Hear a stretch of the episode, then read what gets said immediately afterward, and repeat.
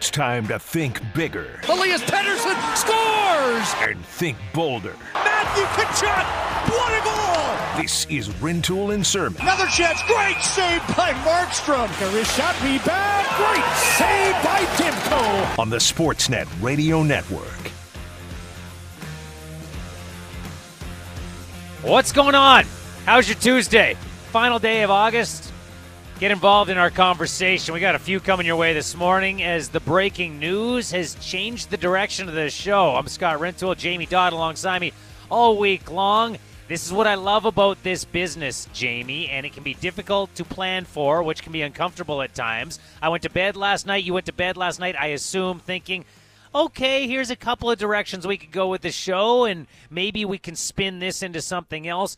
And then something happens in this business, as has happened this morning, that changes things completely and makes it very obvious what you're going to start the show with. Yeah, it was uh, it was decided for us. The decision taken out of our hands. We are talking, of course, about the news from the New England Patriots involving Cam Newton this morning. Bill Belichick's been called a lot of things, Jamie. A lot of things. No one has ever accused him of being a coward. He has, Nope. and he continues to make bold decisions. This one is bold today. Cam Newton, thank you very much. Your time in New England, as Boston would say, is over. And this was a surprise. This like even as the quarterback battle really turned into a battle, a legitimate battle and a question about who would start in week 1 between Cam Newton and Mac Jones, I certainly didn't think it was going to lead to Cam Newton leaving the team, right? You thought at the very least they would want to keep him around in case Mac Jones stumbles out of the gate, but no, they're they're saying no, we don't even want you as our backup. You are done here. I said yesterday, so this is an early take the L admission for me. I said yesterday, I fully believe Cam Newton takes the opening snap for the New England Patriots, and then it depends on winning, and that's how much time it buys Mac Jones. Obviously, it's not going down that way. I was 100% incorrect on that. I, like you, did not see him getting cut the way he did today. And there's a very simple part to this story, Jamie, and then there's an uncomfortable possibility that many people are going to question, even if they aren't the biggest Cam Newton fans. Let's start with the very simple truth. Mac Jones is a better fit for what the Patriots want to do offensively, and, and this is the part I didn't see coming, and maybe they didn't see coming either.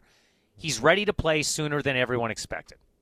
Yeah, that's the big surprise. And I think even going back to the beginning of training camps and, you know, as we got into the preseason, you heard a lot of discussion and certainly on this show about, you know, the five first round quarterbacks and will we see them all this year? Which one of them will start the soonest? And I was I always thought Mac Jones would be at the bottom of that list, right? That okay, yeah, he had a path to playing this year, but he was not going to be one of the first rookie quarterbacks that we saw in action. But he's been extremely impressive in training camp and preseason. There really hasn't been much to nitpick about his performance. And you're right, that's the biggest surprise. It's not just that he might be a better system fit, but that it's that he has come into an NFL environment and looked so ready to play right away for the Patriots. And there have been a lot of analysts along the way who have said, you know what? He looks better than I thought, but it's different when the regular season comes around, and they're going to give him some insulation with Cam Newton. Even with Tom Brady, he had to wait, and it was a much different situation. They had Drew Bledsoe. He was viewed as a franchise quarterback. Cam Newton's at a different point of his career. He was once viewed as that.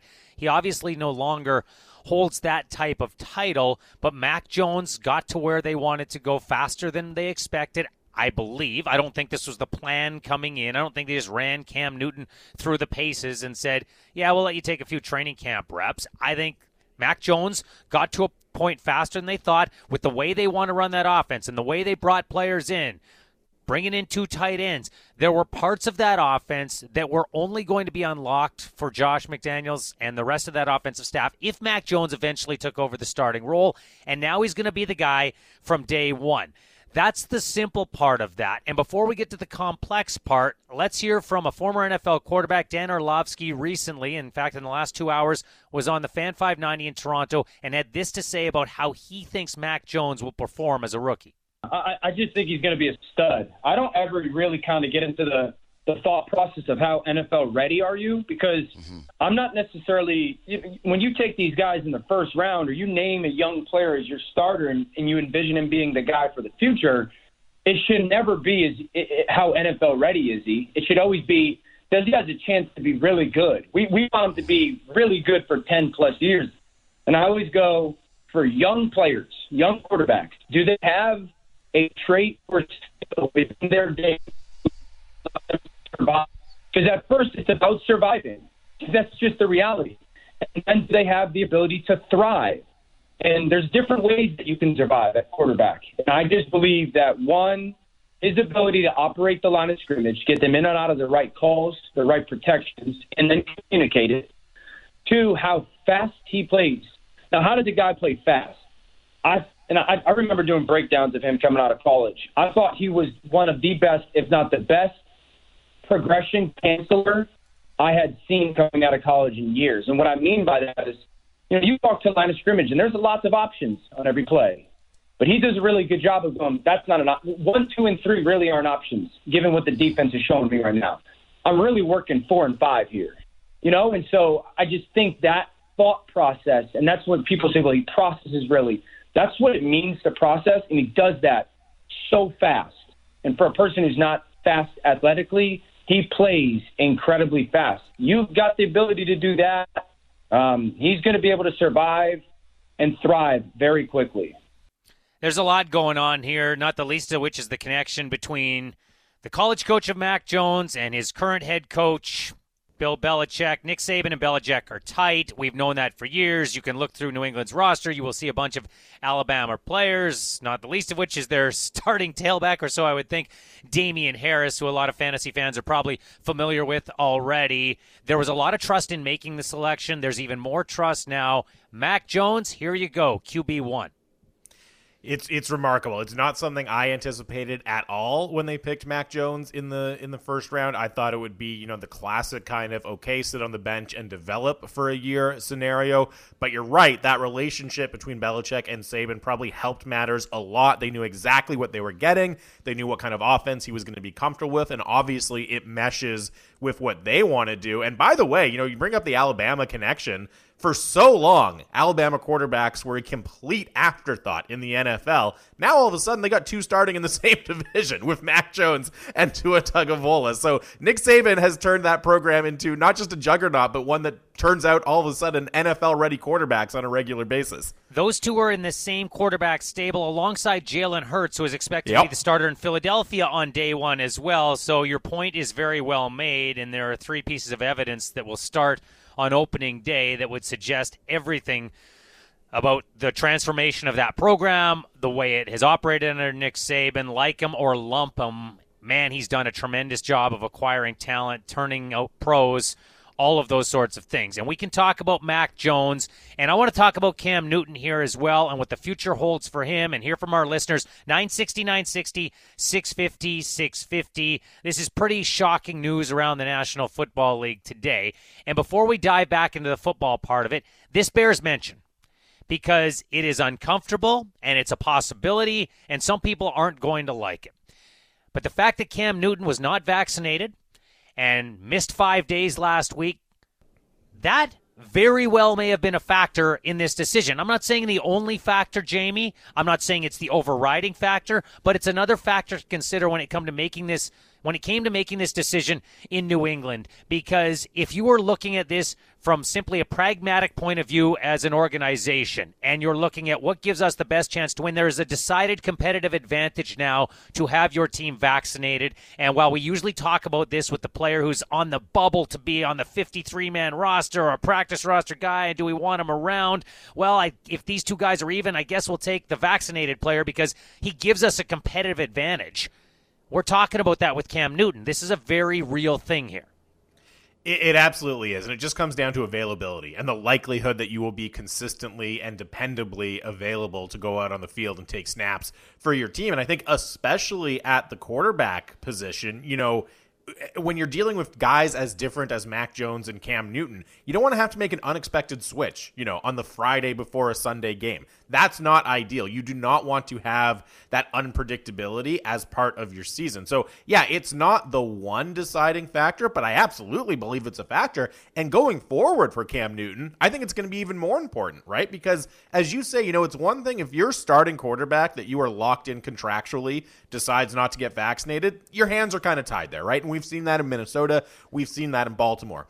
But if you're casting around for a backup who you're you're kind of saying, well, I hope this guy doesn't have to play anyways, then all of a sudden you are absolutely taking vaccination status into consideration. And I've already seen people, you know, when this news started to come out, say, okay, would he make sense in Baltimore as a backup to Lamar Jackson? But I mean, if you're Baltimore, then both of your quarterbacks who are, you know, sharing space and practicing together and in close contact with each other, neither of them are vaccinated. Is that really a situation that you would feel comfortable with? So it, it, it played, I, I'm positive that it played a role in the decision making process in New England, and it's going to be even more important as Cam Newton tries to find a new team for the NFL season now. Well, Tyler Huntley lit it up in the back half of preseason game number three as well for Baltimore in week three. He was really good five touchdowns that he accounted for in that game. So maybe that's not even a consideration for Baltimore right now with everything rolled in, with perhaps the money and the reputation.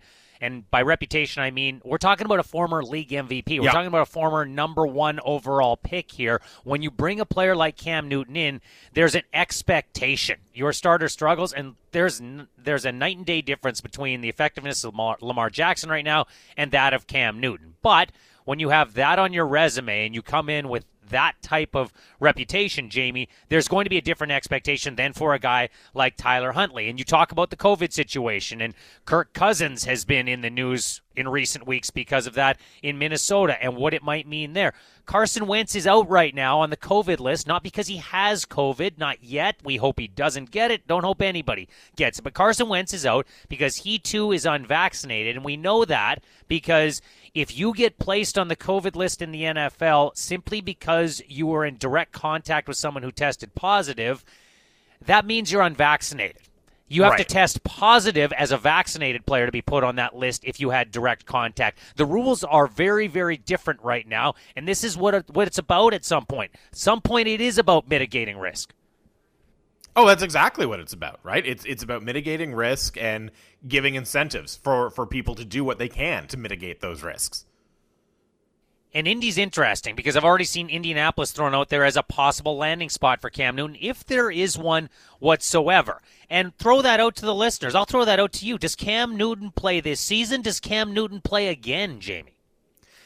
I think he lands somewhere for this year. I, I think someone will roll the dice in one way or another, but it it's it's not a slam dunk. It wouldn't stun me if he sits out for the entire season or if he's even done for his career. Now, I do think the fact that you know the interesting because the interesting thing about this quarterback battle is it's not as if Cam Newton came out and stunk the joint up in preseason, right? He looked good. He looked sharp. Now, maybe he didn't perform to Mac Jones's level, but this wasn't a case where you were kind of looking at it saying, oh my goodness, can this guy even play anymore? I think he showed teams he can play. So someone will roll the dice, but it's hard to find that perfect fit for Cam Newton. Indy, for example, has been thrown out there. Carson Wentz on the COVID list right now. Sam Ehlinger got hurt on the weekend. He had looked good in the preseason, but he's out for at least a month right now. So if Carson Wentz doesn't get off that COVID list, and Colts fans are certainly hoping he does, all of a sudden Jacob Eason, who's never taken a regular season snap, is your day one starter. So that's an organization that might consider him. What about Denver, where Teddy Bridgewater is the starter and Drew Lock is the backup? Would they roll the dice on a Cam Newton? Houston is interesting to me as well, yeah. Jamie, because Tyrod Taylor is the starter. Deshaun Watson has a myriad of problems going on in his personal life that need to be taken care of. And then in his professional life, he's not backed off his trade demand. He's not even practicing with the team. He basically is meetings and working out from home. They are keeping him away from everything to do with the football operation. If you determine in Houston he's never playing for your organization again and Tyrod Taylor is your starter, does it make sense to bring in a quarterback who also is a dual threat like a Cam Newton? Yeah, Houston was one that jumped to mind for me immediately, right? That could use a talent upgrade, you know, in various spots on its roster. Obviously has the extremely unsettled, uncertain situation around Deshaun Watson, and the latest reporting there that we're seeing today is, you know, a trade is not imminent. They're going to start the season with Deshaun Watson technically on their roster, although, as you say, completely apart from the team and all of its activities. So, yeah, Houston was at near the top of my list when I saw this news. John in Vancouver texts in, where's the Players Association on this? Are they aggressively backing both the vaccinated and non vaccinated players? They are, but the Players Association has agreed to the protocols that are in place right now yep. in the National Football League. They have signed off on this. The most recent piece of business is that they were going to have more testing in the NFL when it came to COVID. They signed off on that yesterday, I believe. But as far as the rules go and the differentiating between what you can do if you're vaccinated fully and what you are able to do if you have not received your full dose of vaccination, they are wildly different. And the PA has signed off on that. Yeah, and I mean overall, you know, to John's point, it's not you can't prevent teams from taking vaccination vaccination status into account, right, when they're making these roster decisions because of course they're going to take it into account. It affects your ability to be available and to get out there on the field. So yeah, it, it, it, you know, in every player's individual situation, it might be a greater or lesser factor, but there's really nothing the PA can do, especially as you say they've agreed to all these various COVID protocols. There's really nothing the PA can do to stop teams from at least considering whether a player is vaccinated or not when they're making these roster decisions. Interesting text coming in. Get yours in as well 960, 960, 650, 650. And this leads to where I'm about to go. If Cam Newton doesn't play again, or if he doesn't play any meaningful minutes again in the National Football League, what's Cam Newton's legacy as a player in this league? The first text that comes in, and I didn't even ask the question Cam Newton is overhyped. He had one good year. That built his brand way too big. The next one, Carolina absolutely ruined him, making him run the ball 25 times a game. Your body can't take that kind of punishment. Jamie, your reaction to those two texts and your thoughts on Cam Newton as a player, his legacy. If this is where it ends, what is Cam Newton? It's a really he has a really complicated legacy. I think probably everyone can agree with that. I don't think it's fair at all to say, you know, oh, one good year and then everyone just hyped him up after that he was very effective. And what he did specifically as a rushing quarterback, I mean, he has 70 career rushing touchdowns, right? That's a ton for a quarterback. And it, it wasn't just about racking up the yards with him as we see with some other quarterbacks. He had big yardage seasons as well, right? Where he was up over 600, 700 yards. But he, he was so dangerous in short yardage situations in the red zone, right? He really changed how that how that offense could function in those situations and he was extremely effective. So, I mean, it is a situation where when you look at his traditional passing metrics, especially in the era he's playing in, right? Where, you know, guys are throwing for 4,000, 4,500 yards seemingly all the time. He was never that kind of quarterback, right? That, that, that was not really what he was going to do. He was effective as a passer, but he was never going to put up the same kind of passing stats as some of his peers in this era. But if you look at his overall effectiveness on the field, I mean, I think he has an extremely positive legacy. He was not anywhere near being the first dual threat quarterback that we talked about. But here will be Cam Newton's legacy to me, Jamie, as we change the way we viewed quarterbacks and evaluated quarterbacks. Cam Newton is that guy. Forever it was, well, how many yards does he pass for? How many touchdowns does he throw? And how many interceptions slash turnovers are there? That's what we're looking for in a quarterback, and those are the metrics by which we will evaluate our quarterbacks. Cam Newton, though there was Michael Vick and Steve Young and Randall Cunningham, and I can go down the list of guys before Cam Newton.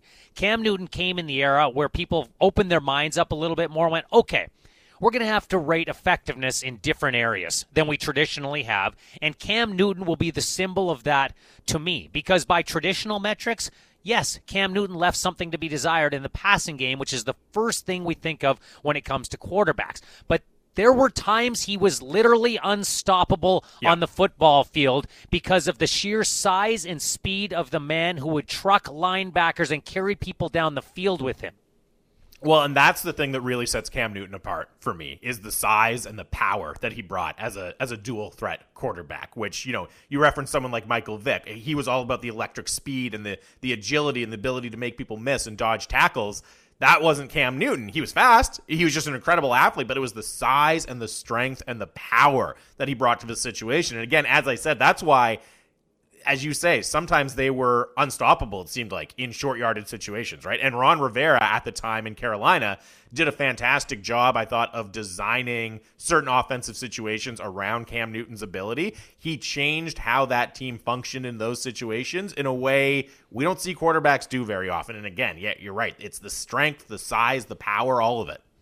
So Greg was the person who texted that in about they ruined him by making him run that much. Same thing is going to happen to Lamar Jackson, says Greg. He's got another four years probably. So here's the difference, and here's how it can work and why it can't. So I don't disagree with the hey, here's why at 31 years old, Cam Newton might not play much more. And the last couple of years leading into last season when there were different issues, they've been injury plagued. Yes, the body overall can't take that kind of punishment. Some of that is on, okay, we're going to run Cam Newton. Some of that is on the way that you run. Lamar Jackson, and I've said this for his first number of years in the league now, if Lamar Jackson can avoid hits better, and I thought he did that last season, Jamie. You can run, that's fine. Yep. But there comes a point where you have to say, I've won enough for this play. I need to get out of bounds, or I need to get down. I don't have to get every single yard possible here. It's already a win. Lamar Jackson, I thought, took a step toward that last year. I was really concerned the year before. And if you're a running quarterback who is going to use that repetitively as part of your arsenal, you need to be a good decision maker. Russell Wilson has always been that as a runner. Yes. Russell Wilson is probably the best example of that, right? As somebody who uses his legs consistently, but is also incredibly durable. Incredibly durable, ne- durable. Never picks up those knocks that keeps him out of a game because exactly of what you're saying. He knows when to get out of bound. He knows when to slide and avoid that tackle. He's really, really good at it. It's an incredibly important skill. And again, the, the interesting thing with Cam Newton, as we're saying, because he wasn't a dual threat quarterback who relied on making guys miss and burning guys with his speed, you know, he had to play into contact, right? That that was his strength. That was what he was how he was going to win was by bowling guys over, was by winning through contact. So he kind of he didn't have a lot of choice. Now, there's always obviously instances where okay, you can step out of bounds a yard earlier or whatever, but in a lot of those scenarios, Cam Newton more than other rushing quarterbacks, he kind of had to go in and take those hits. Yep, I agree with that. And there is that Superman persona that he developed, and we all know how Yep. he did the tear off the shirt. And part of it was that as well. Cam Newton knew he could run guys over. It was effective for him. And as a professional athlete, Jamie, and one that is as gifted athletically as Cam Newton is at that size, and he is one of those players to me that you know they're big, but then you see them in person and you're still Yeah. stunned at how big they are. I remember seeing him in person the first time, and I went, I knew you were ta- like, I know what the dimensions are, but you come across even bigger than that. And there does come an invincibility with that. There really does, at least in your mind. Hey, I'm never going to get hurt. I'm just that guy. When you're used to being that dominant. And it's a great point you make. I've never seen Cam Newton in person, but I can only imagine, especially because he's one a quarterback and two a dual threat quarterback, right? That it would still be shocking to see him out there like, you know, a defensive end, right? When you actually see him in person, like, holy cow, you're that big? No wonder nobody can start stop you. It's not the only story of the day, but right now it's the biggest story of the day. Cam Newton out in New England. It's leading anybody's sports conversation right now. We'll continue to have that conversation throughout the show. Plenty more for us to dip into, but we will talk some football. Might sneak a little baseball in, but we'll focus football first and foremost with Dieter Kurtenbach, our friend from just down the coast in the Bay Area, next right here on Rintoul and Sermon with Jamie Dodd.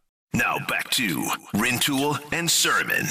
There are a bunch of other things to talk about, but our texters have really picked up on this, so I want to keep this conversation going, Jamie. And another aspect of it is the they ruined Cam Newton in Carolina. One of our texters, unsigned, please sign your text, whether you're at 960, 960 or 650, 650, says it's not Carolina that ruined Cam. It was Riverboat Ron, as in Ron Rivera. It was his scheme for Cam to run the ball all the time. Jamie, it's also the scheme that made Cam Newton at one point unstoppable, took a team Yeah. to the Super Bowl, heavy favorite, ultimately lost to Peyton Manning and the Denver Broncos. Another former MVP who was number one overall that got cut by his Yep. team because of injury reasons, but I digress. We can have that conversation later in the show. That same scheme made Cam Newton virtually unstoppable. It got him an MVP award. It got them this close to what everybody wanted, which was a Super Bowl in Carolina. And you can always look and say, okay, could they have toned it down a little bit? Sure. But in general, you're right. If you weren't using Cam Newton that way, you were leaving wins on the field, right? And you just weren't going to get the most out of your number one overall franchise quarterback. Again, there's always a balance to be struck, right? How much you leave in the tank versus how much you're going all out in the regular season with it. But that was Cam Newton's strength as a quarterback. That was what made him special. So you had to use it on a regular basis, or else you just weren't going to get the most out of the player. And there will be some who say, well, if you developed Cam more as a pocket passer for the majority of his career and scaled back the running, then there would be more longevity. And this is an interesting balance to strike. As a coach, Jamie, what are you trying to do? You're trying to win. And what's your player Yep. trying to do? He's trying to win. And there's a part of that that's development, but results oriented business like the National Football League, they measure it in W's. And so what are you going to do?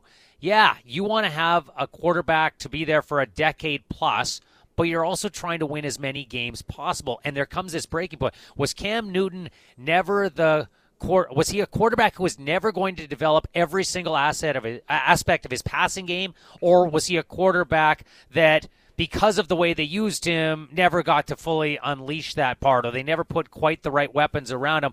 It's chicken egg. We can debate that for all time. And then you're right. I mean, let's say you do scale back the running and try to develop him more as a passer. Well, okay, maybe Carolina gets a few more years out of him. Maybe Cam Newton's career is extended by a couple of seasons, but do you get to the Super Bowl with him? Does he win an MVP? Does he reach the heights he did, right? And I think, you know, for the team, pretty clearly they they did what was best for the franchise, but even for the player, I suspect you might take that trade, right? A slightly shorter career in exchange for getting an MVP and getting the chance to play in a Super Bowl?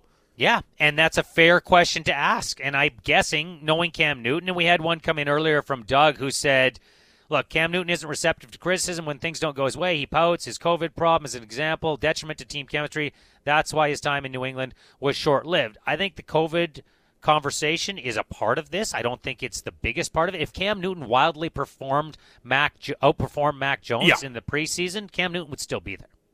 Yes, I, I 100% agree with that. It it makes it less appealing to keep somebody on as a backup, but if there was a massive gap between what we were seeing from Newton and Jones, then it probably wouldn't matter. No, it probably wouldn't matter. And to me, that goes back to the pride thing. Well, if you ask Cam Newton, would you trade it for a longer? No chance he would. No chance. MVP, getting to the Super Bowl, yeah.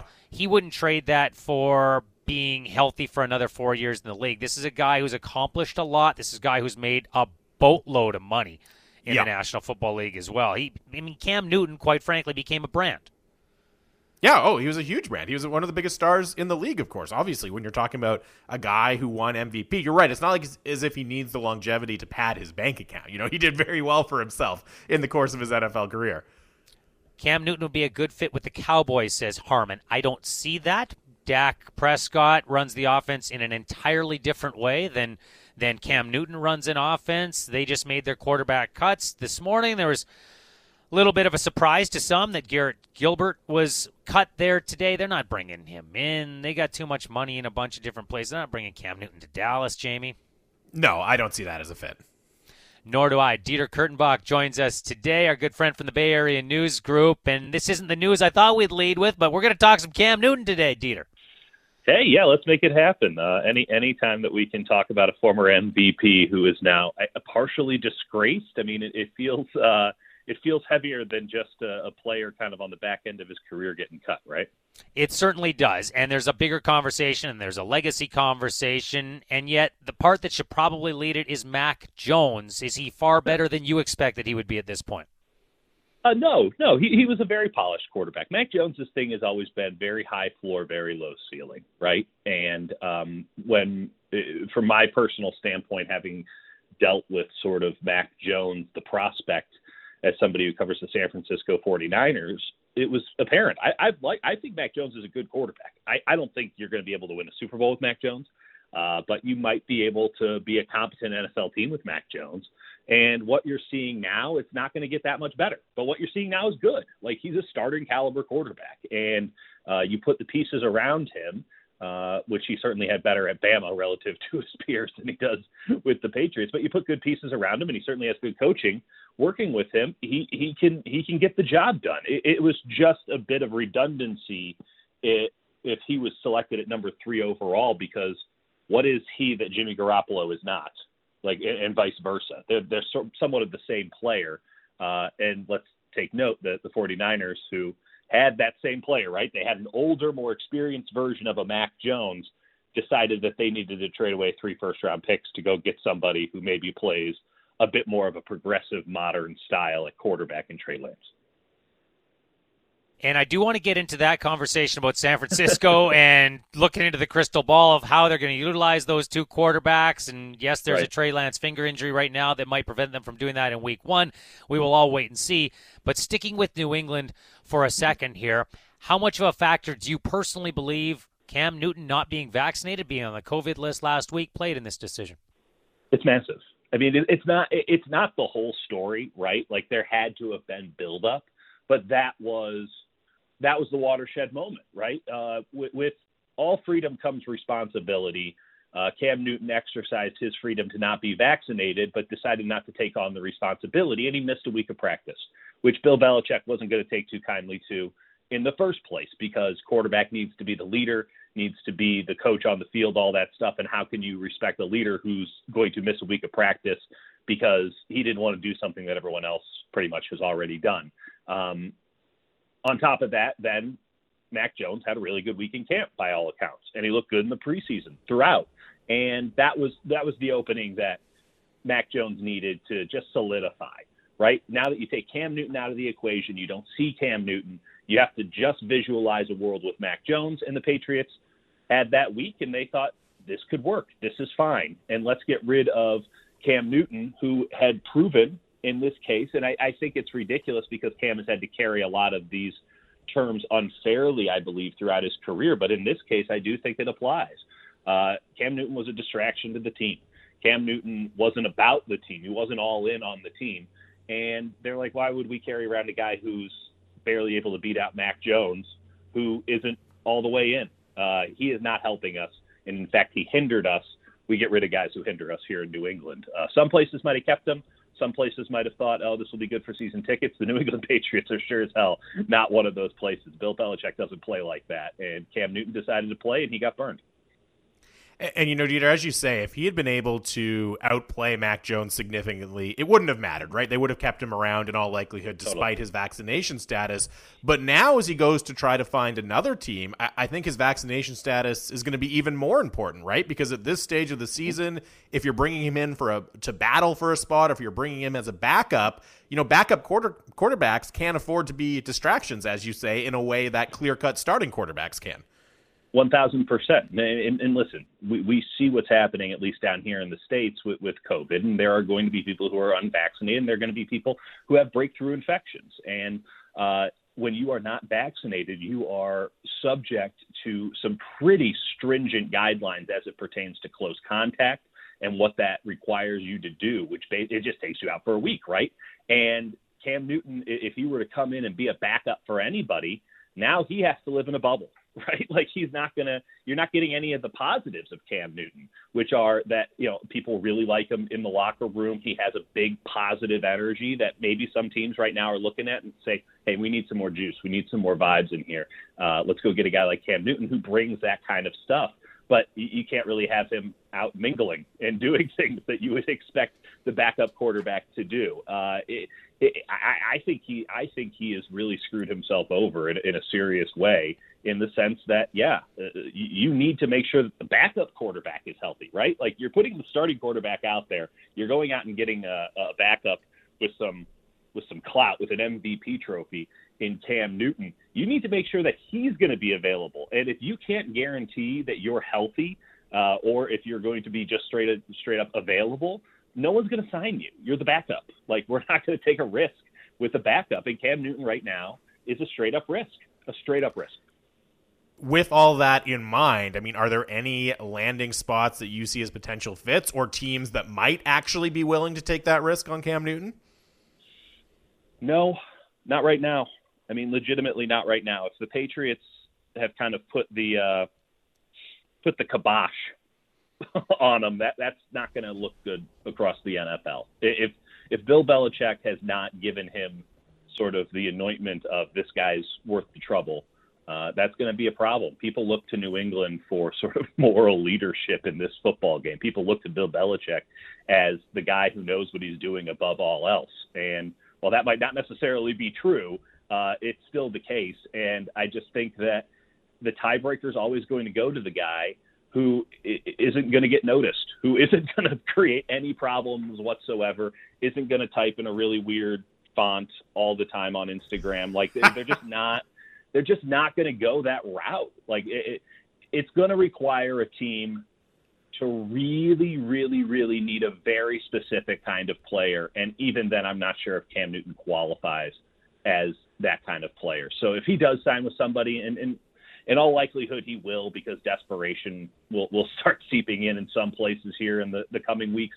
Um, if he does sign someplace, it, it's going to be after after a bit of a stretch of him sitting around and kind of wondering what the hell he just did to himself. Well, and as you say, look, there's still a good chance that he does play in the NFL at some point this year. So I, I don't want to suggest this is the end of the road for Cam Newton, Yeah. but you know it might be the end of the road for him as a as a clear cut number one starting quarterback Mm-hmm. in the NFL. And, and with that in mind, you know he's had such a fascinating career. We were kicking this ar- around a little bit earlier in this show. What would Yeah. you say Cam Newton's legacy as an NFL quarterback is? I mean, just uh, the, one of the most brilliant players, but like a supernova, burned out really fast. Um, you just think about sort of the Cam Newton legacy on the whole, right? I mean, are there five more dominant collegiate players in, the history of the college game than Cam Newton? I, I'd be hard pressed.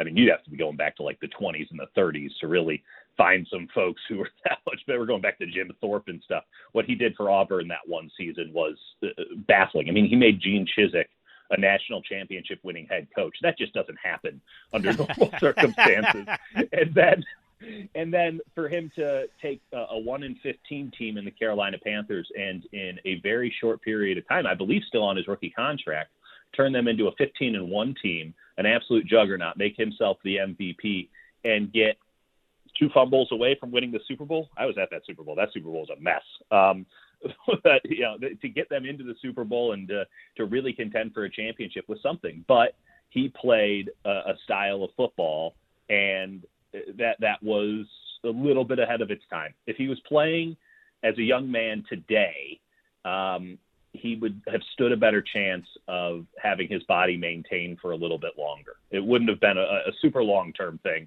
but it would have been a little bit longer just the way the quarterback is protected these days, uh, the way that you can and cannot hit, and all the nuanced rules that show up once or twice a year. Uh, those would have helped him in a big way. But he was sort of at the end of one era of football, and by the time he got into the beginning of this era of football, he was already too banged up to to make a serious difference. His shoulders crab meat. Um, his legs don't have the same juice they once had. This is all natural. It's a reminder of how brutal this sport is. But uh, if we're talking about all-time peaks and all-time great talents, I do think that we have to have Cam Newton in that conversation when it's all said and done. And, and nothing that happens from here on out is, is really going to affect that. He was he was a truly truly special player, and uh, I, I hope that that's how he's remembered because man, there was again there, there he was fun as hell to watch. So uh, and really kind of a one one of one, and, and those are the kind of players that I like to watch. Lady Gaga doing the national anthem at Super Bowl 50 was tremendous. I don't know what you're talking about, that game being a mess. I- I was writing from that game on the concourse of Levi's Stadium because uh, it was such a mismanaged mess. Uh, I, I've done, I've been, I've been able to do a few Super Bowls. Not one of them has seemingly gone uh, well.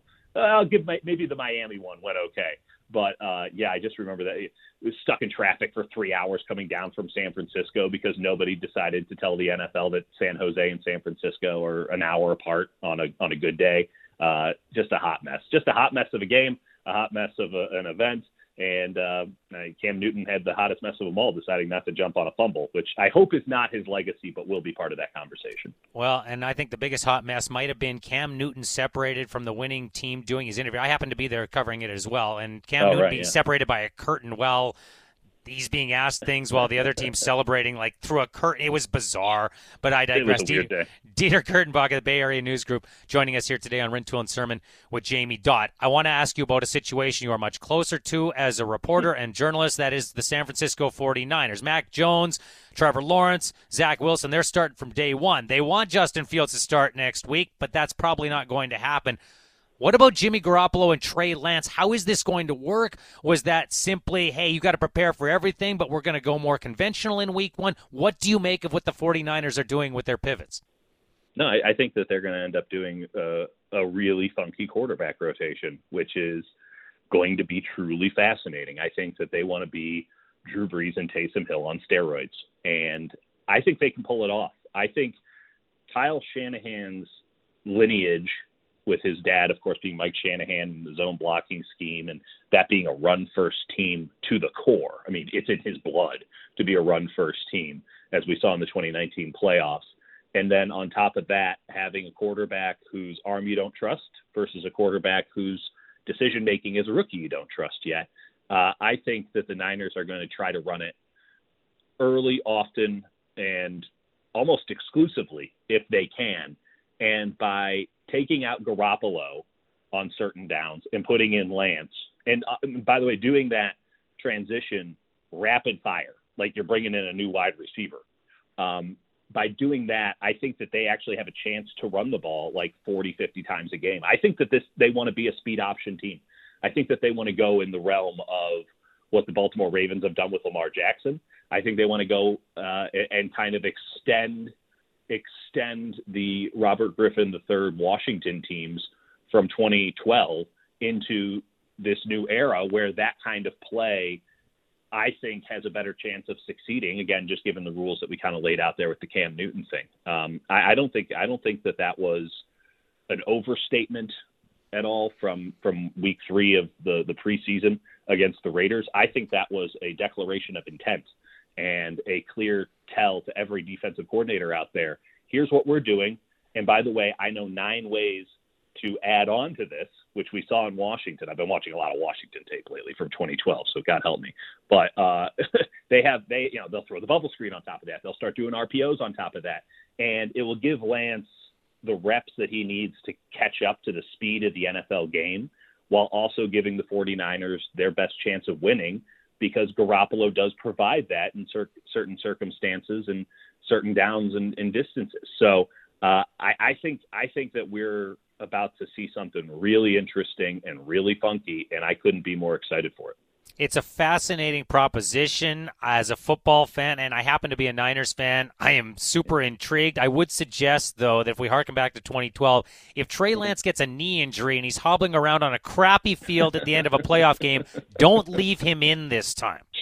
Yeah, yeah. I, I, I will say this about the, the 2012 Niners and uh, Colin Kaepernick and the read option stuff. It is jarring, and obviously Greg Roman uh, now, you know, having put his stamp on the Baltimore system and, and uh, just kind of that that system being so prevalent in a couple of places around the league. But uh, it was so primitive compared to kind of what we see now. And this is the natural progression of the high school game leaking into the college game, which now leaks into the pros because at some point a coach decides, why am I going to try to force a quarterback that I just drafted to play our style? Why don't we just play his style? We know he's good. We drafted him in the first round let's just lean into that. Like we can adapt, that we don't want to have to make him adapt because he might not be able to, and I know we can. Um, easy for me to say. Uh, I it is it is going to be really really interesting, and I, I think that um, listen, they went up against the third string Raiders defense. So first string Raiders defense is easy enough. God only knows what the third string is. I mean, these guys are going to be playing in the indoor football league. I think they've already been cut. In fact, I think they left them in Santa Clara for travel purposes. But um, it's the the spaces that a guy like Raheem Mostert, the running back, w- was able to get were laughable. I mean, it was it was almost comical how easy it was to run in that preseason game, and they get the Lions in Week One. I mean, I, I if Lance's fingertip, which is apparently chipped and is going to keep him out of practice for a week, uh, if he's capable of, of practicing in the days preceding the game against the Lions, uh, and doing kind of what it is we saw in that preseason game on Sunday, I mean, they might go for 300 rushing yards. So it's just, it's not fair. It's not fair. They're having, they were able to run the ball as well as any team in the NFL when Jimmy Garoppolo's only job was handed off. He didn't have to be accounted for. What happens when you have to account for Trey Lance, who might not have the best combine stats, but is a great runner? It, it, it, the defenses don't know what to do. And oh, by the way, this is before you even enter the pass of the football into the equation. I, I think uh, I don't know what it means for rookie of the year odds and all that stuff, but I, I think this could be really, really fun. If you like watching the Baltimore Ravens, which if, if you don't, I don't know how you really enjoy football. Um, if you enjoy watching them, I think that you're going to enjoy watching the San Francisco 49ers as much as any team in the NFL this year. Hey, Dieter, just a few more minutes left here. I wanted to get your take on some some breaking news this morning out of the PGA Tour, which is specifically that yelling Brooksy at Bryson DeChambeau is now going to qualify as harassing behavior, which means if you do it as a fan at an event, you could be booted from the event. What do you make of this rule and also just the entire situation that has developed between Koepka, DeChambeau, and really between the fans and DeChambeau on tour now? Well, I mean, Bryson. how do I how do I put this in a way that I can say on the radio? Um, Bryson has brought so much of this on himself. All Bryson seems to want is attention, but only attention that is sort of uh, brand appropriate, right? Only positive attention. And it's like, buddy, you don't get to choose what kind of attention you get when you're out here. Again, forgive the word here, whoring for attention all day, every day. Uh, the Brooks Brooks has his own thing going on. Brooks is an interesting cat in and of itself. He's somewhat of an anti-hero. Uh, but just because he's calling out the nonsense of Bryson on a day in, day out basis, he's now the hero. And for the PGA Tour to say that, you know, this targeted harassment of calling him Brooksy, which is all in good fun because this guy takes himself so damn seriously, Bryson DeChambeau, that it, it, you know it gets under his skin. For that to be like now an official appointment thing is so laughable and just makes me want to go out to a PGA Tour course and yell Brooksy because uh, if they think it's going to stop it, I, this is not how you stop it. This is the I, I don't think I've ever been a bully. I hope I've never been a bully in my life. I, I feel like I've been bullied enough though to have uh, have some fairly interesting takes on it. Like this is how you empower bullies. And I don't mind being a bully in this situation for Bryson DeChambeau because this is I, I, I you know, we're, we're going to talk about mental health and all this stuff, and maybe I'm coming across as really callous and unfair and you know unwoke or whatever. But like, dude, you're a professional golfer. The, the situation at a professional golf course couldn't be more catered to you in all ways. You have to be quiet the whole time. There's no, you know, apparently the PGA Tour will protect any word that comes out of a patron's mouth. Uh, it, for for this to come to fruition is just laughable. It's just absolutely laughable and so childish. And just get the hell out of here, man. If he can't handle the heat, he's got to get out of the kitchen. I mean, that that just goes back to you know third grade logic, which is apparently where we're at. Everything is third grade, and you know what? Fine, I'm going to embrace it. And, and again, I hope I get to get out. Maybe wherever Brooks is or Brooks and uh, Bryson are next, I'm, I'm getting a flight and I'm going and yelling Brooksy and seeing how long I can I can stay. And I think there's going to be a lot more people like me too. I think you're right that it's not going to stop it. I do think the guy who yelled at him after he walked by after the six hole playoff on Sunday, which was tremendous theater and it was great, yeah. decided to take the cheap shot. Like that guy also deserved a punch in the mouth. Yeah. Maybe. You know? Like I, I get that. At the same time, like what what does Bryson think? What does he think he does for a living? Like he's an entertainer.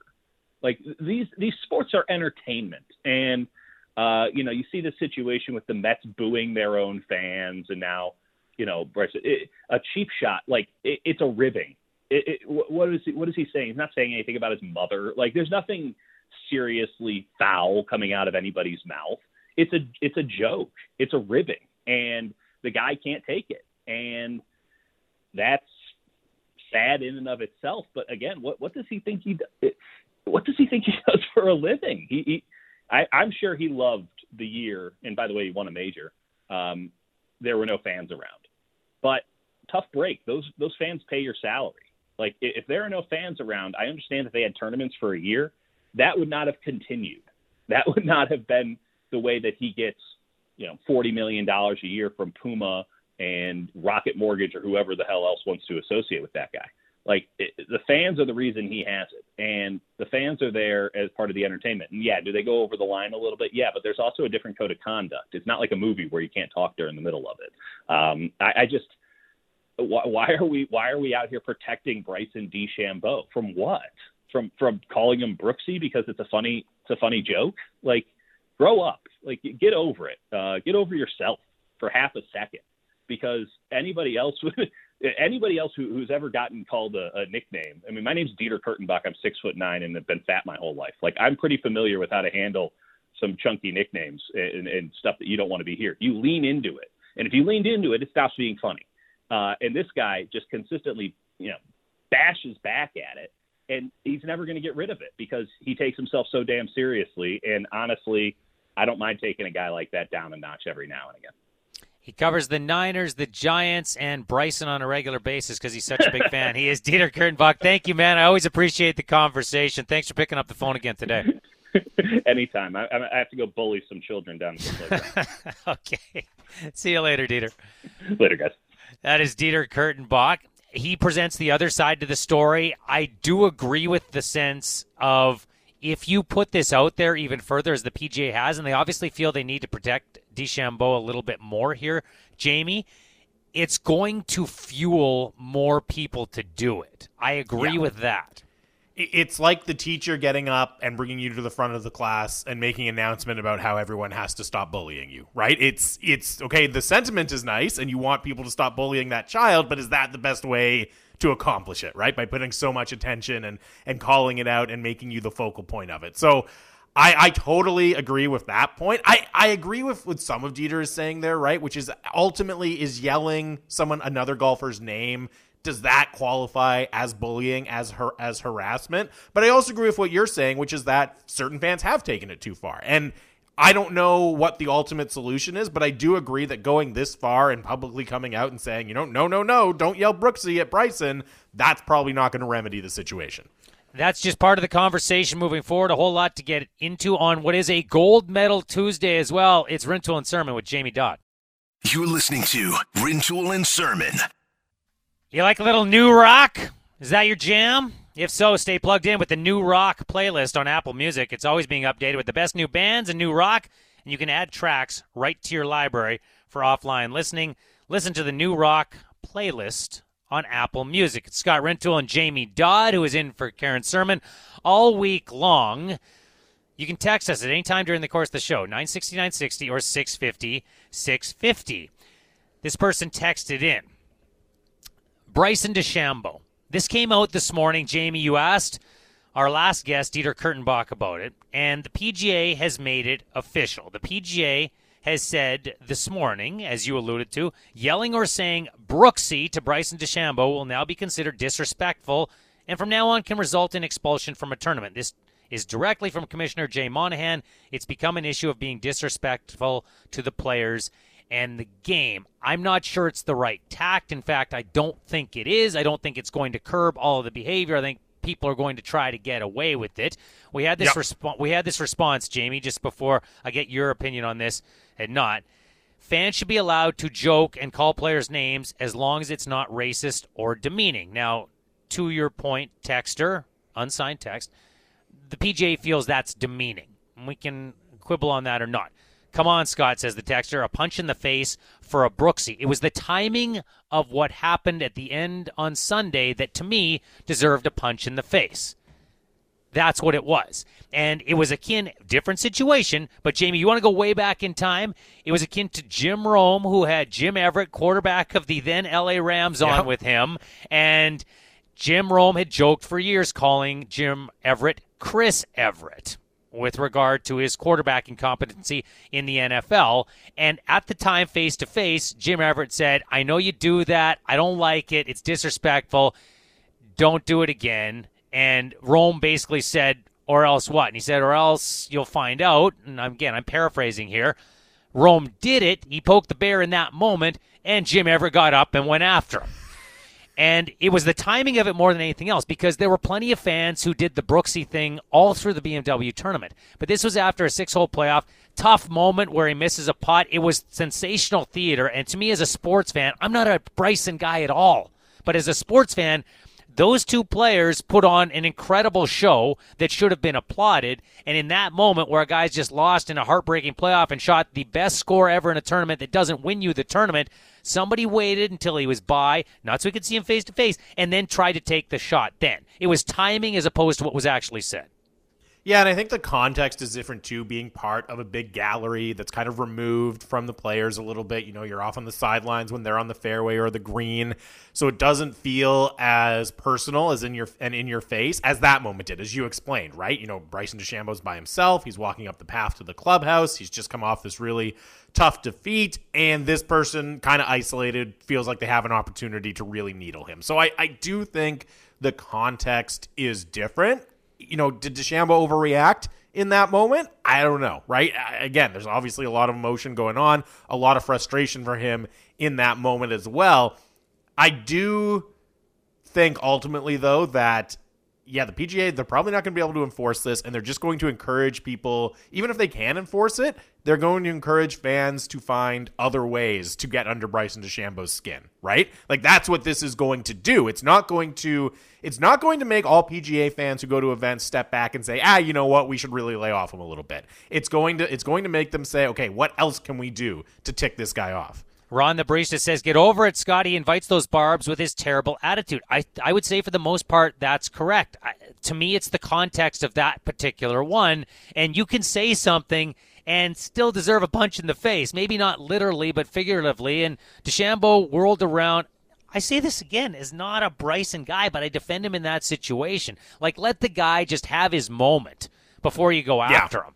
And it's also the fact to me that it was, ah, wait till his back turn, but I know he can still hear me, but I don't want to do it when he's right here face to face with me because, ooh, what if something happens? And I'm guessing, maybe I'm wrong here, Jamie, but I'm guessing the fan in question was probably a little smaller than beefed up Bryce. Yes, I would I would say that's a safe bet. Probably did not like his odds if it did come to fisticuffs. Jay from Burnaby says in related news, the NHL has released news that Vancouver fans will not be able to boo Duncan Keith during games. Come on. Look, I think the ruling by the PGA smacks of this. It's going to invite more of this. There's a better way to work through it, in my opinion, than what the PGA has done here. They want to back their player, they want to be equal to everybody across the board. And right now, it does seem to be at a tipping point with, with Bryson DeChambeau. And despite what many of the opinions might be, look, I've listened to a lot of golf analysts over the last couple of days who have been critical of him and have been critical of his attitude. And most of them have said, we're getting to a point where it's jumped the shark a little bit. It needs to be scaled back. That's what the PGA is attempting to do. I don't think it's going to work, though. Yeah, I feel like they're maybe just fanning the flames a little bit. Uh, Josh, Josh in Chestermere from the uh, Calgary 960 960 inbox texts in. I want the European Ryder Cup team to get Brooksy embroidered on their shirts and hats now. That's another good point. There's a big event coming up. I don't think the European team is going to go that far, but and I mean, first of all, thank goodness that this this edition of the Ryder Cup is in uh, the United States, right? Because if it was over in England, you can only imagine what the gallery would have to say uh, about Bryson DeChambeau at the event. I do agree with Dieter's point about you got to lean into it. And I imagine DeChambeau's comeback here would be I've tried that and it hasn't Yeah. worked. You've seen a number of interviews, you've seen him asked about it at the podium, and they, hey, what if you got paired with Brooks Koepka? He said, oh, I'd love it. That'd be great. I wouldn't mind it whatsoever. I think it'd be awesome. So he probably believes, Jamie, that he's leaned into it enough and that hasn't got the desired response and that the behavior persists. So now he's looking for an outlet. I do think it's somewhat of an immature way to approach it for him, but I also believe that fan behavior can cross the line. I think that was a pot shot in a bad moment, and the fan, to me, had crossed the line in that moment. Yeah, and I kind of alluded to this on the show yesterday. You know, ultimately, I you're right. The best way to diffuse this would have been to lean into it immediately and have some fun with it. He did try to do that, but that's easier said than done, right? And not everyone has that personality where they're really comfortable embracing some sort of criticism like that publicly and having some fun with that and turning it around and turning it into a joke. And I, I think it's pretty clear that Bryson doesn't have that kind of attitude and doesn't have that kind of personality. And it makes it really difficult because when it started, you know, I, it seemed like just this kind of fun rivalry. And yeah, there was real, you know, distaste there, but it was also something kind of different for golf and something the fans could have some fun with. Now it, it doesn't seem as much fun. It seems more about punishing Bryson DeChambeau, but I don't know. It's such a tricky issue because at the same time, all the you know you can look at it and say, well, all they're doing is yelling his rival's name, right? They're not being you know they're not crossing a, per, a line of personal attacks. They're not you know being offensive, using bigoted language, anything like that. It seems like it should be you know pretty pretty harmless, but it- also doesn't quite feel like that way when you see it in in practice. What's at the end of this, really? If we if we dig down a little, Bryson DeChambeau wants to be embraced, as most of us do. Most people want to be liked, and it's pretty clear he wants to be embraced and he wants to be celebrated for his excellence on the golf course and for some of the innovative ways that he's approached the game. And that's not what he's getting. And that's where this comes from. I'm going to compare him to another athlete who's in a different realm but has leaned into it in recent years, and that's Tom Brady. Tom Brady was once Mr. Popular, Teflon, nothing could touch him. Everybody loved him. And then he and the Patriots won so much, and they won in ways that a lot of people will still never reconcile and will never get over, and they will blame Brady for that. And there are some who hang on to Deflate Gate. And at some point in the last two or three years, Jamie, Brady just leaned into it. He went, okay. Yep. You guys hate the Patriots. You hate me. And so I'm going to be the guy that you want to hate. And he started putting out the social videos, and it's been really, really good, actually. Well, just the magic of getting away from Bill Belichick and the Patriots. I think that has helped a lot, right? That he's no longer associated with the evil empire of the New England Patriots, even though he's still winning in Tampa Bay. But you're right. He he adjusted his approach to how he presents himself as well, right? And he did that through social media, he did that through his interviews, all of that. I do think a big part of it was separating himself from the Patriots, but he found a way to reinvent himself in public. Let's get to what they're saying. We got plenty to get to. Let's go. So we had this text come in. Bryson couldn't handle New York sports fan. Boo hoo, Jackals. That's a Happy Gilmore reference. Go to New York, experience for yourself. It's awesome. DeChambeau needs to grow up, and the overbearing parent PGA should encourage him to do so. All comedy, really. I like Dieter's take. Good interview. Jay in East Van. We're going to bring New York into this because we talked about this situation, Jamie, yesterday in relation to what's happening between the Mets and their own fans. Forget about the others. Yeah, there's an, another big uh, fan backlash or athlete versus fan story, and you're right. It's it's directed at people who should theoretically be cheering for the team to win. And the Mets have been in the tank for the most part for the last little while. They finally get something good that happens the other day, and when they do, they decide decide to show up the fans, or at least Javi Baez decided to show up the fans. Obviously, it had bothered them that their own fans were booing them and getting on their case. And so Javi Baez, he gives the fans the thumbs down. He explained it after the game. He said, "Look, we're supposed to win together and lose together, and if you guys are going to do this to us, well, we're going to kind of throw it back in your face." Again, me paraphrasing here. Mets organization backed the fans. They didn't condone Baez's behavior. Baez has since backtracked. Have a listen. Do you have any regret for either the comments or the gesture themselves? I mean, I didn't mean to offend anybody. This is something that that I've done in the past against the other team. Um, I did it in LA to the to the to the dugout. It's it's not like like I, I, I might say something wrong about I was booing the fans, and and I really meant like to like boo me now, like and not to the fans to to a dugout because I I done it I done it with the other team against against other team, but like I never seen it the same like the, the same fans and like I, I didn't say the fans are bad. Like I love the fans but like I just felt like we were alone. Like like the fans obviously wants wants to win and, and like they pay our salary like like everybody says but like we want to win too. Like and the frustration got to us and you know I didn't mean to, to offend anybody and if I offend anybody you know we, we apologize and I, I, won't I won't lose anything with that you know and like we just try to move forward and leave this in the past. I didn't mean to offend any of you guys. I like you guys. I love our fans. They're the greatest. But I don't back down from my original point. but also, I wanted to give you guys the thumbs down. yeah, just so you know, yeah, I still kind of feel the same way. But can we make this go away and, and, and hug each other again? Can we do that? Yeah. And uh, the also we should also note reporting coming out in the last half hour or so that the Mets they had a team meeting with the manager and everyone, and the players have agreed they will no longer be giving the thumbs down gesture. So with the apology, with the team meeting, they're trying to mend some fences with their fan base. But yeah, as you heard from Javi Baez, it's like yeah, but the fans kind of had it coming, right? Like that's basically what he's saying there. Should they lean into it more, James? Should they go the other way? Like when they get booed the next time, should it happen by their own fans? Should they like put the hands together, the yeah. thank you sign, and, and take a bow and say thank you? For, should they lean into it that way, or should they just sit there pretend it doesn't bother them whatsoever? What should they do? Do a curtain call, right? You get booed. Yeah. You're coming. You have a horrible inning where you're booting the ball around, and they're booing you coming off the field after it's done, and then and then you all do a curtain call and, and do a hat tip for the booing fans. I don't think that would go over particularly well either. Something tells me in New York. Yeah, strangely, I agree with you on that.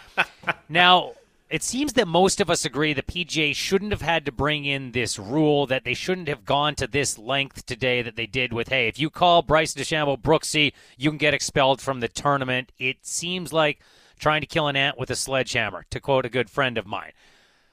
We do agree that something probably needs to change in tennis. I think we agree anyway.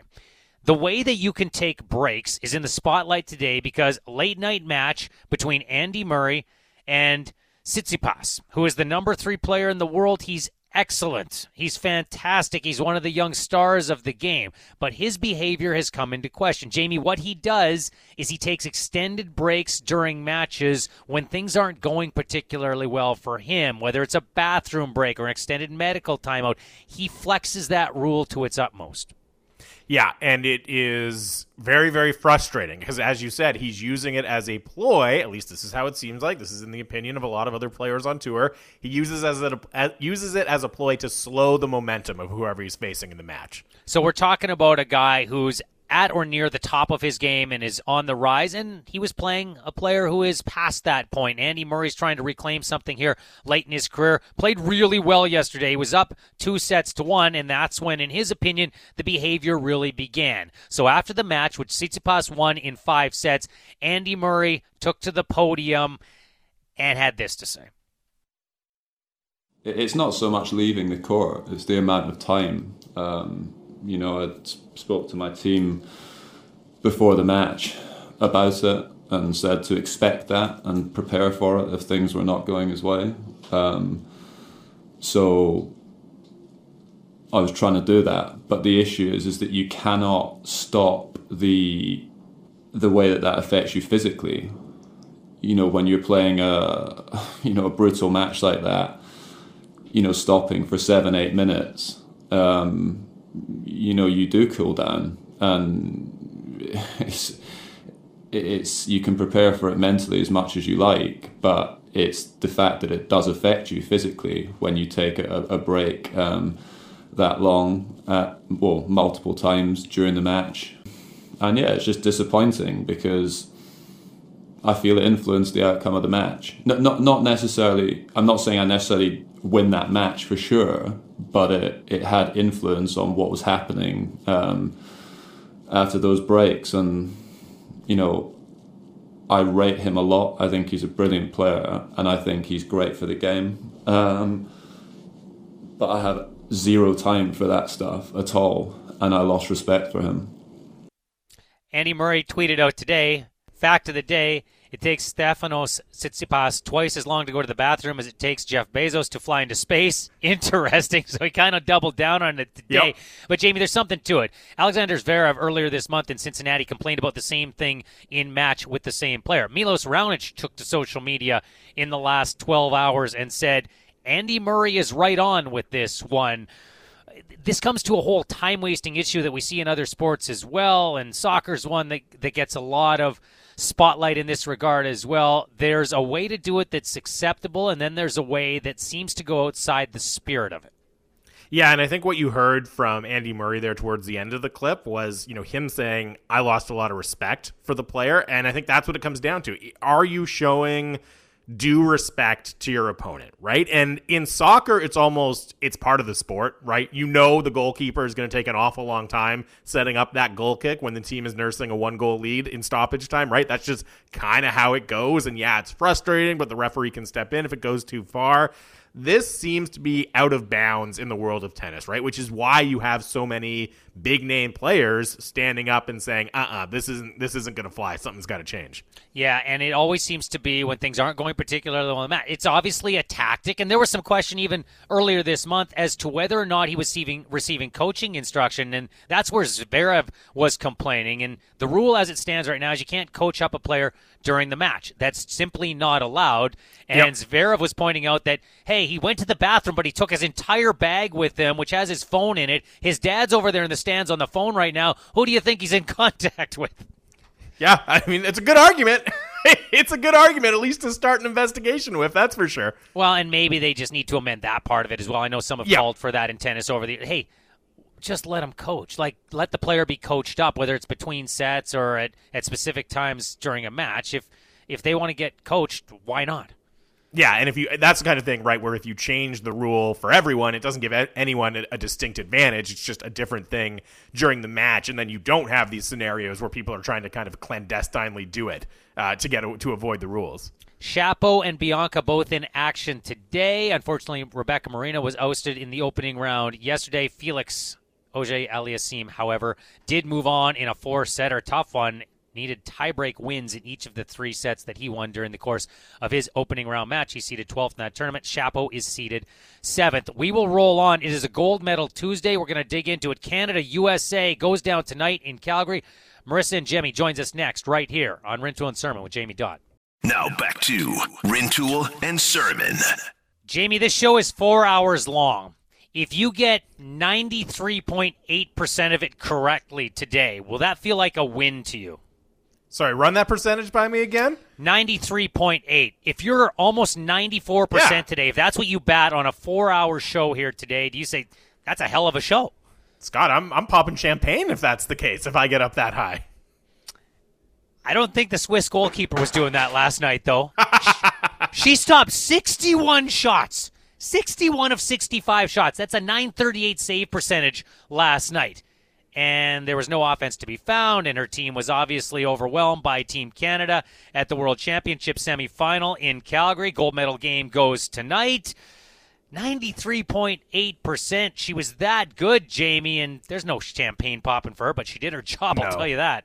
no, it's a, a thin, thin moral victory for the Swiss goaltender in that one again. Man, some of the, you know, obviously like the scores have been impressive in a lot of Canada's games, but almost even more impressive has been the shot clock domination for a lot of them. Like they have just owned the puck in this tournament, even early in that round robin game against the U.S. It was more of the same for them. I can't remember which beer company it was. It was American Beer Company. Do you remember the ads that were done a number of years ago where it was an, a receiver, so you know, an alleged receiver who was talking into the mic after a game and basically said, "Well, I did my job out there today. You know, if they'd targeted me a few more times, we probably would have done this." And and when the ball was thrown to me, I, I caught it. So I feel like I did my job today after the team had been smashed and the reporter said back to the player again it's in a commercial it was meant to be funny there isn't an i in team. And he said there ain't no we either. I, I wonder i wonder if she went into the to the dressing room last night and said guys i did my job here.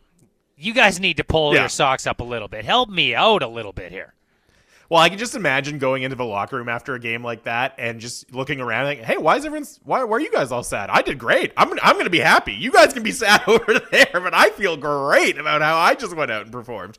It was domination by the Canadians. It was less domination, much lesser domination by the U.S. team in a 3 0 victory over Finland, which was a gold medal finalist, silver medalist, in fact, Yep.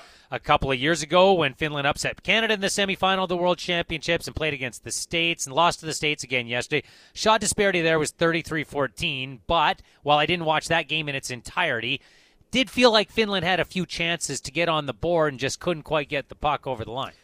Yeah, I mean, Finland has established itself, at least for now, as kind of the third team in this tournament. As you said, it was much a much closer affair than the Canada Swiss semifinal, which is which is no surprise. Yeah, they had their chances, weren't able to capitalize on it though. Canada's Mélodie Daoust has been so damn good this tournament. Leads the tournament in scoring. She had two more goals last night. But I'm a sucker for this. I'm a sucker for this. The best part of her Monday, and one of the best parts of my day from a sports perspective, seeing her. She had not seen her son in over 40 days. She says she'd lost count of it. And he was at the game in Calgary yesterday, and he came down to the glass, and she was on the ice, and they shared a kiss through the glass. Eh, if if that doesn't get you in the feels, go see a cardiologist. It's very good. It was fantastic, especially you know, as you say, she is playing incredible hockey, and then that little that little moment captured on camera was heartwarming for everyone. I think. Has that line been good enough? Oh my goodness, they've been out of control, man. Sarah Fillier, woo, what a coming out party for her this tournament has been. I, she was getting the hype before the tournament, and she has lived up to it. Yeah, we brought Hailey Salvian of The Athletic on prior to this tournament, previewing it when it got going, and that was the player that she pointed out. Felt like it was going to be a breakout Worlds for her. It most certainly has been that. That line has been hot. Canada is not 5 1 better than the United States. By my estimation, that was an off night No. for Americans, a much better night for the Canadians when they met in the round robin portion of this tournament. This should be a very closely contested final tonight. Yeah, that's certainly my expectation. I was expecting a really close game in the round robin game as well. I do wonder if, you know, the fact that the Canadians haven't had a lot of recent success against the Americans made them, you know, get up a little bit more for that game than their counterparts on the U.S. team did. We know that won't be the case tonight, though. Both teams are going to be as amped as possible for this one. We will get into it with someone who has covered professional hockey for a very long time, international game for a very long time, Marisa Ingemi, and she has recently made a move. She's now the Kraken reporter for the Seattle Times, as well as being an expert in women's hockey. Marisa, thank you very much for doing this today. How are you? Good. How are you? We are doing very well on what is a gold medal Tuesday, but before we get to that, are you adjusting to the clock okay? You've moved to the West Coast, you've been on the East Coast for your life, so now games are a lot earlier. Like this game for you on the West Coast will happen at 4:30 in the afternoon today.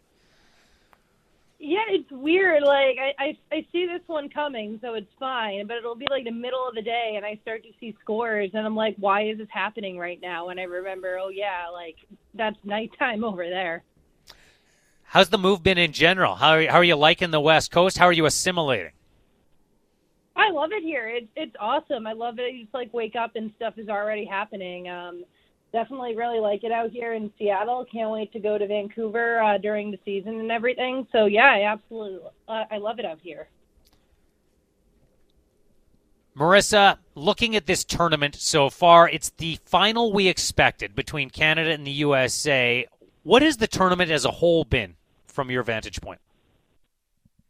Yeah, I mean it's been. I think it's been a really interesting tournament um, on the the entire international stage. We saw Japan get an impressive win against the Czech Republic. We saw the Czech Republic make some noise as well. Uh, Switzerland um, was a little bit disappointing once they had some injuries. Uh, Finland obviously feels like took a little bit of a step back this tournament. So it's been really interesting to see on an international stage just like what direction uh, the rest of the world is going in because there's been such progress in women's hockey um, outside of just the U.S. and the Canada um, in the past few years. Obviously, Finland making it to the gold medal game a couple of years ago. So um, it was really interesting kind of to see where everybody's at right now heading into the Olympics.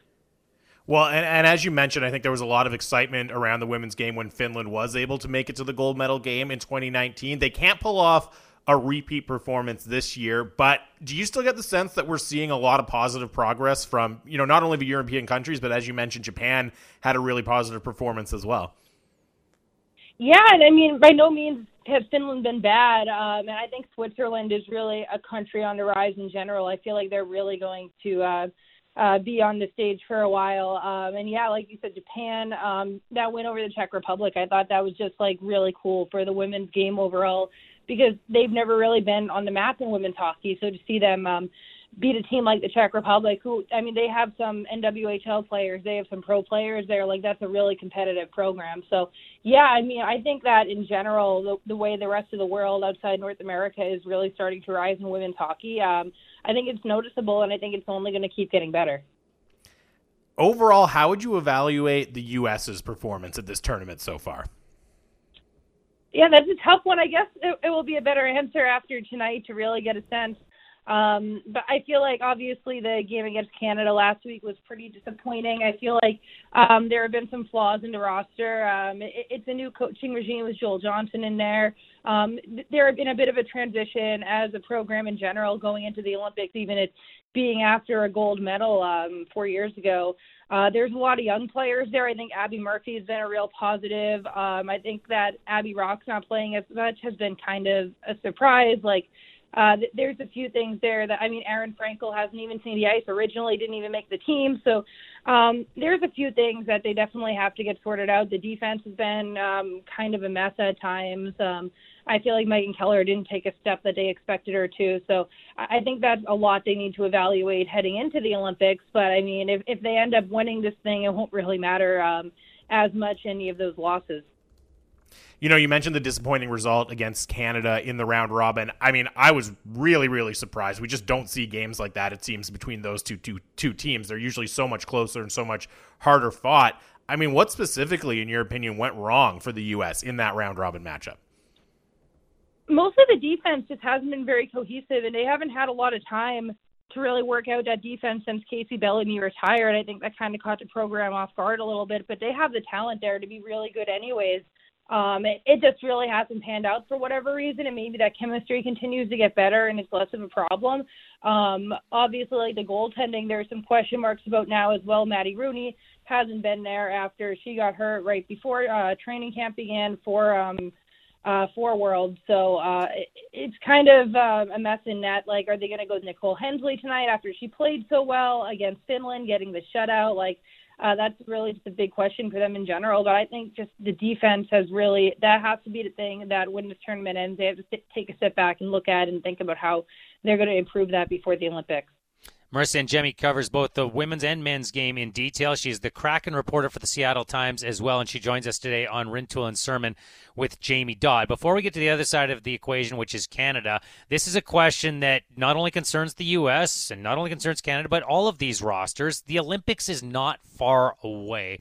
How much opportunity is there if a team feels it underperformed at this tournament or would like to tweak things roster wise? How much of an opportunity, in your opinion, is there for any of those players? Not included in this tournament to find their way onto an Olympic roster? I think it's just a tight squeeze right now because it, it's coming up. They already have their centralization rosters. Like, um, I don't really think there's a ton of room now, especially because worlds are happening much later than they normally do. Usually these are um, a little bit earlier into summer, late spring, and obviously it had to get pushed back and go to Calgary after it didn't end up happening in Nova Scotia earlier this year. So I feel like there's not that much room at all. Like this is the teams that they have. Um, if, if they want to make any adjustments, I mean, they have a few players in reserve. We saw Aerin Frankel for USA, their third goalie, who hasn't been on the ice yet. Uh, once Maddie Rooney got hurt, they end up taking her to Calgary. So uh, they have a little bit of that. But like other than that, like this is what these teams have. Canada has been the best tournament team so far. We'll see if that comes to fruition tonight. People on this side of the border are certainly hoping so. What has impressed you most about the way Canada has played in this tourney? Yeah, I mean, you look at the route they put on USA while Poulin was out, and that, and now she's back tonight, so that should be um, kind of scary for everyone. Um, Sarah Fillier, I think, has been uh, kind of the player of the tournament overall. She's really had an impact playing with Natalie uh, Spooner, especially. Like that's been a really impressive line. But yeah, I just think uh, Canada and U.S. are both kind of in a transition period with those young players. Like they have a lot of uh, talented players who we've seen um, on the international stage for a while, getting ready for their first Olympics. Though, and I think so far Canada's definitely had the edge there because of players like Fillier. You know, you mentioned that line specifically of Fillier with Spooner and Daoust as well. What has made that line click so well together and have so much success so far in this tournament?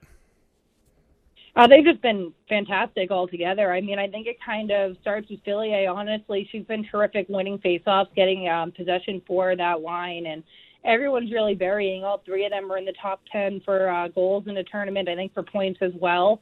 Um, they've been the most dominant line out there, and I don't know if that'll be the case uh, when the Olympics began. But so far, it, it's been um, definitely a godsend for Canada, who uh, every time Poulin's been out there offense, they've had to figure out what to do. And this goes back to a couple of years ago when she was out during Worlds, back when Finland went to the gold medal game instead. Um, so I think it's really good for them to have uh, this kind of depth and these kind of options there. But yeah, definitely that line has been a standout um, across the entire tournament for every team. And you know, Marisa, you talked about how both the U.S. and the Canadian program right now maybe in a little bit of a transitional stage where they're trying to integrate some some young, up and coming, exciting players. Do you get the sense that Canada might have almost, you know, kickstarted that process into gear a little more quickly because they were struggling against the U.S. in recent years, right? Maybe they felt a little more sense of urgency to start that transition to a new crop of players than the U.S. did. Yeah, and I mean, I think some of the USA retirements came a little late. Like Meghan Duggan came pretty early um, in this Olympic cycle, but the Lamoureux were just like I think at the end or earlier this year um, Kacey Bellamy, that really uh, just kind of happened really, um, uh, really recently. So I feel like USA hasn't really had time to like figure out what they want to do, and they had like an entire coaching uh, regime change too. So they've just been a little bit behind the process. But definitely, when you come out of the Olympics with silver instead of gold, you're going to have a little more urgency to get on that stage. Canada also they didn't get to the gold medal game at Worlds two years ago, so they've definitely been uh, playing catch up for a little bit longer. Um, than the U.S. has. So they're probably just a little bit ahead in the process because of that. And like I mentioned, the um, recent retirements from USA, there hasn't been a ton of time to figure out how they're going to replace those players. Marisa, as you mentioned earlier in this conversation, this event is much closer than to the Olympics than it normally is, and it comes at a very strange time when last year's Worlds were canceled, obviously, and this tournament was pushed back. Not that it has any less relevance, but do you think that some of the organizations and perhaps some of the players view it as an Olympic tune up of sorts as opposed to the way it normally is viewed within the sport? Yeah, I mean, especially since this is the only um, international women's hockey event that there's been for these players in two years. Like they have the Four Nations Cup didn't happen. Like none of the uh, the uh, scrimmages. USA Canada usually has like a, a little scrimmage tour going on. Um, they had a rivalry series um, the last few years before the pandemic began. Um, so they've really, I mean, and they've barely been on the ice. Like none of these players, other than like a few on the Czech Republic, are in the NWHL. And the PWHPA had such a short schedule this year, especially in Canada. They played for like five days all year.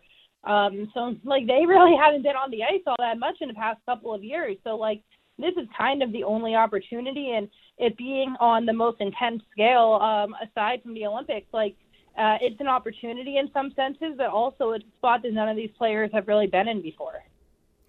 And Marisa, you know, it seems like every time the Olympics roll around, we talk about how important it is for the women's game to get that spotlight, spotlight, and introduce it to new fans. Specifically, going into this Olympic year where it's in China, and you know, we all understand the potential that if China really invests in the sport, what that could mean for the sport around the world. Again, we hear it every Olympic year, but does it seem especially important to put the women's game in the spotlight at these Olympics? Yeah, and especially because I mean, women's hockey has been taking off um, for the past few years. I feel like last Olympic cycle that was the most interest around the sport I've ever seen. Um, you have both pro leagues in North America growing. You have more attention on them than ever. Obviously, China's invested in women's hockey before. They had the two teams in the CWHL. They're now involved in the KHL. Um, some really good players have played have played there. Like Alex Carpenter is a part of that program, um, and she's on Team USA. So like a lot of really good players um, in North America have played in China, have been a part of that process. So yeah, this is um, for from an international stage perspective, like these Olympics are definitely in a unique spot for women's hockey. As mentioned on multiple occasions, Marisa Ingemi also covers the Kraken down in Seattle now as that franchise gets ready for its inaugural season. She does so for the Seattle Times. She joins us today on Rintoul and Sermon with Jamie Dodd. We haven't had an opportunity to get your impressions of what has been formed so far and what they're doing. Training camp is just around the corner down in the Emerald City. What do you make of what Ron Francis and company have put together so far? Yeah, I mean it's an interesting roster. I still feel like they're like one really good forward away from being a, a really competitive team. I think that's they're a playoff team in the division that you're in. They have a lot of players. I think they're banking on like hitting their ceilings. Like Colin Blackwell could have a breakout year after he was really good with the Rangers. Brandon Tanev, uh, Jared McCann, guys like that are all guys who could hit their ceiling in Seattle. They have a really strong defense. They have a uh, Vezina finalist goaltender. So um, overall, you can see that they have a direction in mind. Um, they're not making moves just for the heck of it for the most part. This is a team that really um, they know what they want their identity to be. Like I said, I, I feel like they're a piece or two away at forward, especially while Yanni Gourde is out early um, until November. Um, but I, I think they're going to be a pretty competitive team, and there's a lot of hype around here for them. It's been really cool to see.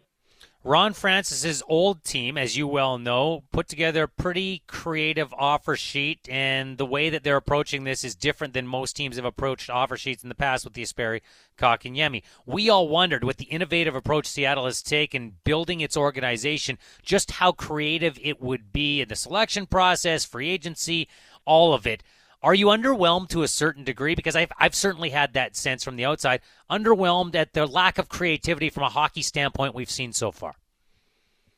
The only thing that I would say underwhelmed to me is around uh, the expansion draft. I thought there might be a few more side deals or a few more trades, but um, if anything, I've been kind of impressed how dedicated they've been to sticking to their approach. They haven't been very reactive. Um, they've really stuck to everything they've wanted to do.